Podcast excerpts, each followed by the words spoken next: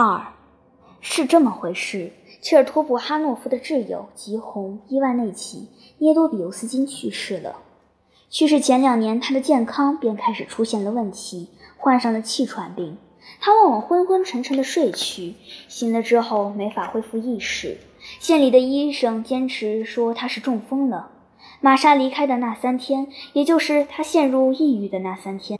耶多比尤斯金一直待在别谢连接耶夫卡村，卧床不起，患了重感冒。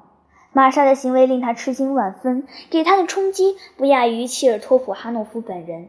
由于本性温顺胆小，除了对朋友报以温柔的同情，以及对事情感到激动和不解之外，他没能再说什么了。然而，他的精神彻底崩溃了。他把我的心挖了出来。他坐在心爱的格子沙发上，嚼着手指，自言自语道：“等切尔托普哈诺夫已经恢复过来，他还没有恢复，一直觉得心空荡荡的。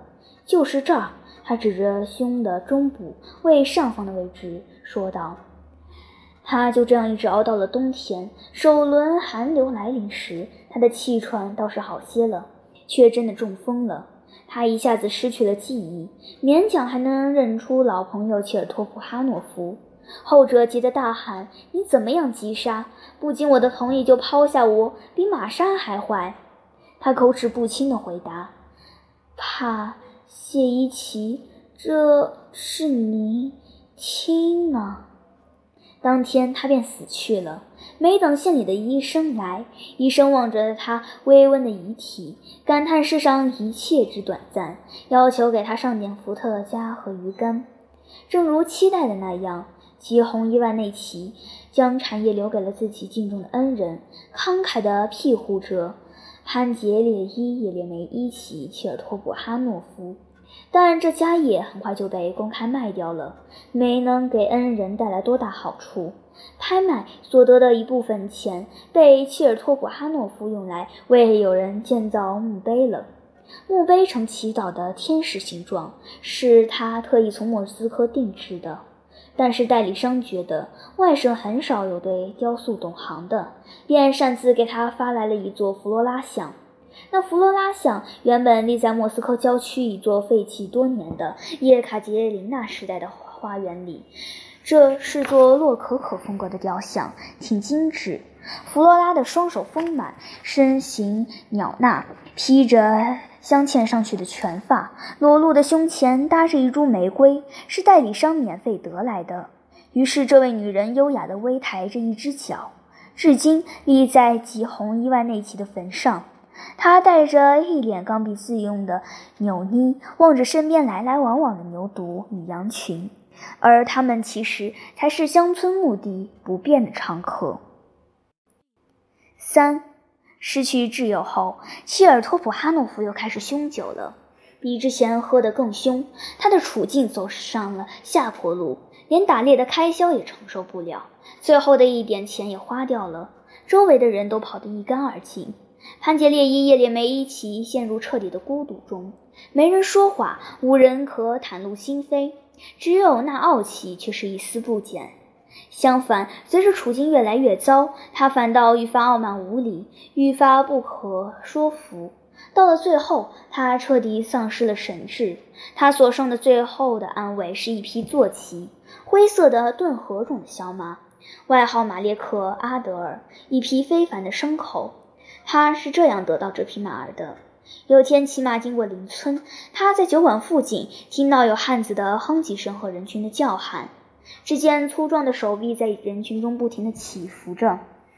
那儿发生了什么事？他带着特有的长官般的腔调问一位站在自家门边的老妇。老妇撑着门框，像是在打盹儿，朝酒馆的方向望了望。一个浅色头发的小男孩坐在他的两脚间。他穿着铅灰色的衬衫，胸前挂着一枚柏木十字架，张开小脚，握着小拳头。一只小鸡在一旁啄着硬邦邦的黑面包皮。天晓得哟，老爷。老妇回答，向前探了探身子，把黑俊俊的、布满皱纹的手放在男孩头上，听着像是我们的人在揍犹太人。犹太人？什么犹太人？谁晓得呢，老爷？我们这儿出现了个犹太人，谁晓得他从哪儿冒出来的？瓦夏到妈妈那儿去，快去，小坏蛋！老妇人将小鸡下到一边，瓦夏拽住她的裙子。这不，先生哟，正揍他呢。揍他？为什么？不知道呀，老爷，肯定是有啥事儿呗。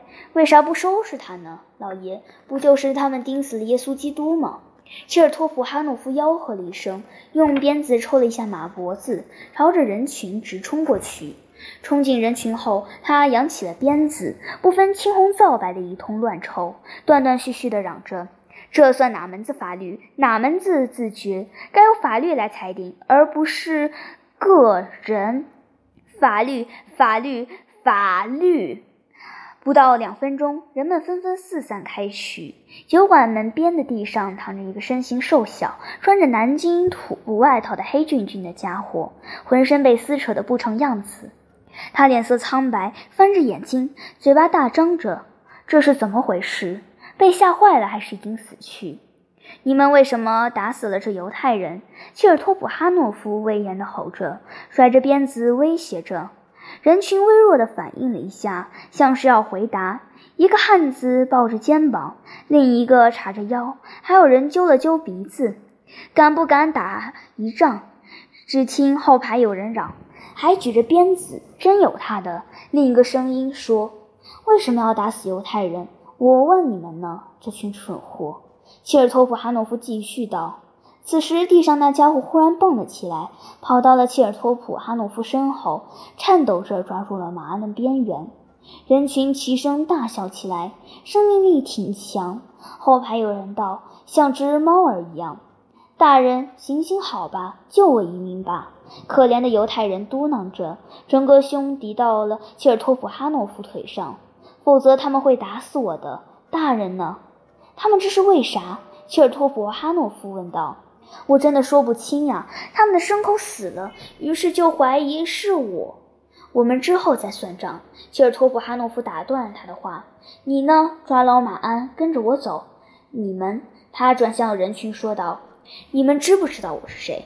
我是地主潘杰列伊·切尔托夫哈诺夫，住在别松诺沃村。你们要是乐意，那么就去告我，顺便也告着犹太人。有什么可告的呢？”一位白胡子的老成持重的汉子深深鞠了个躬，说道：“应该是位长老。我们呢，潘杰列伊也列梅伊奇老爷，对您很是了解，很是感激您教育了我们呢。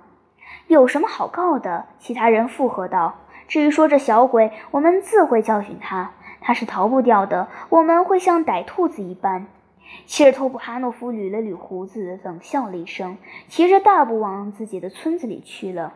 那犹太人一路跟着，就这样，他将他从欺凌者手中救了出来，就像当初解救吉红、涅多比尤斯金一样。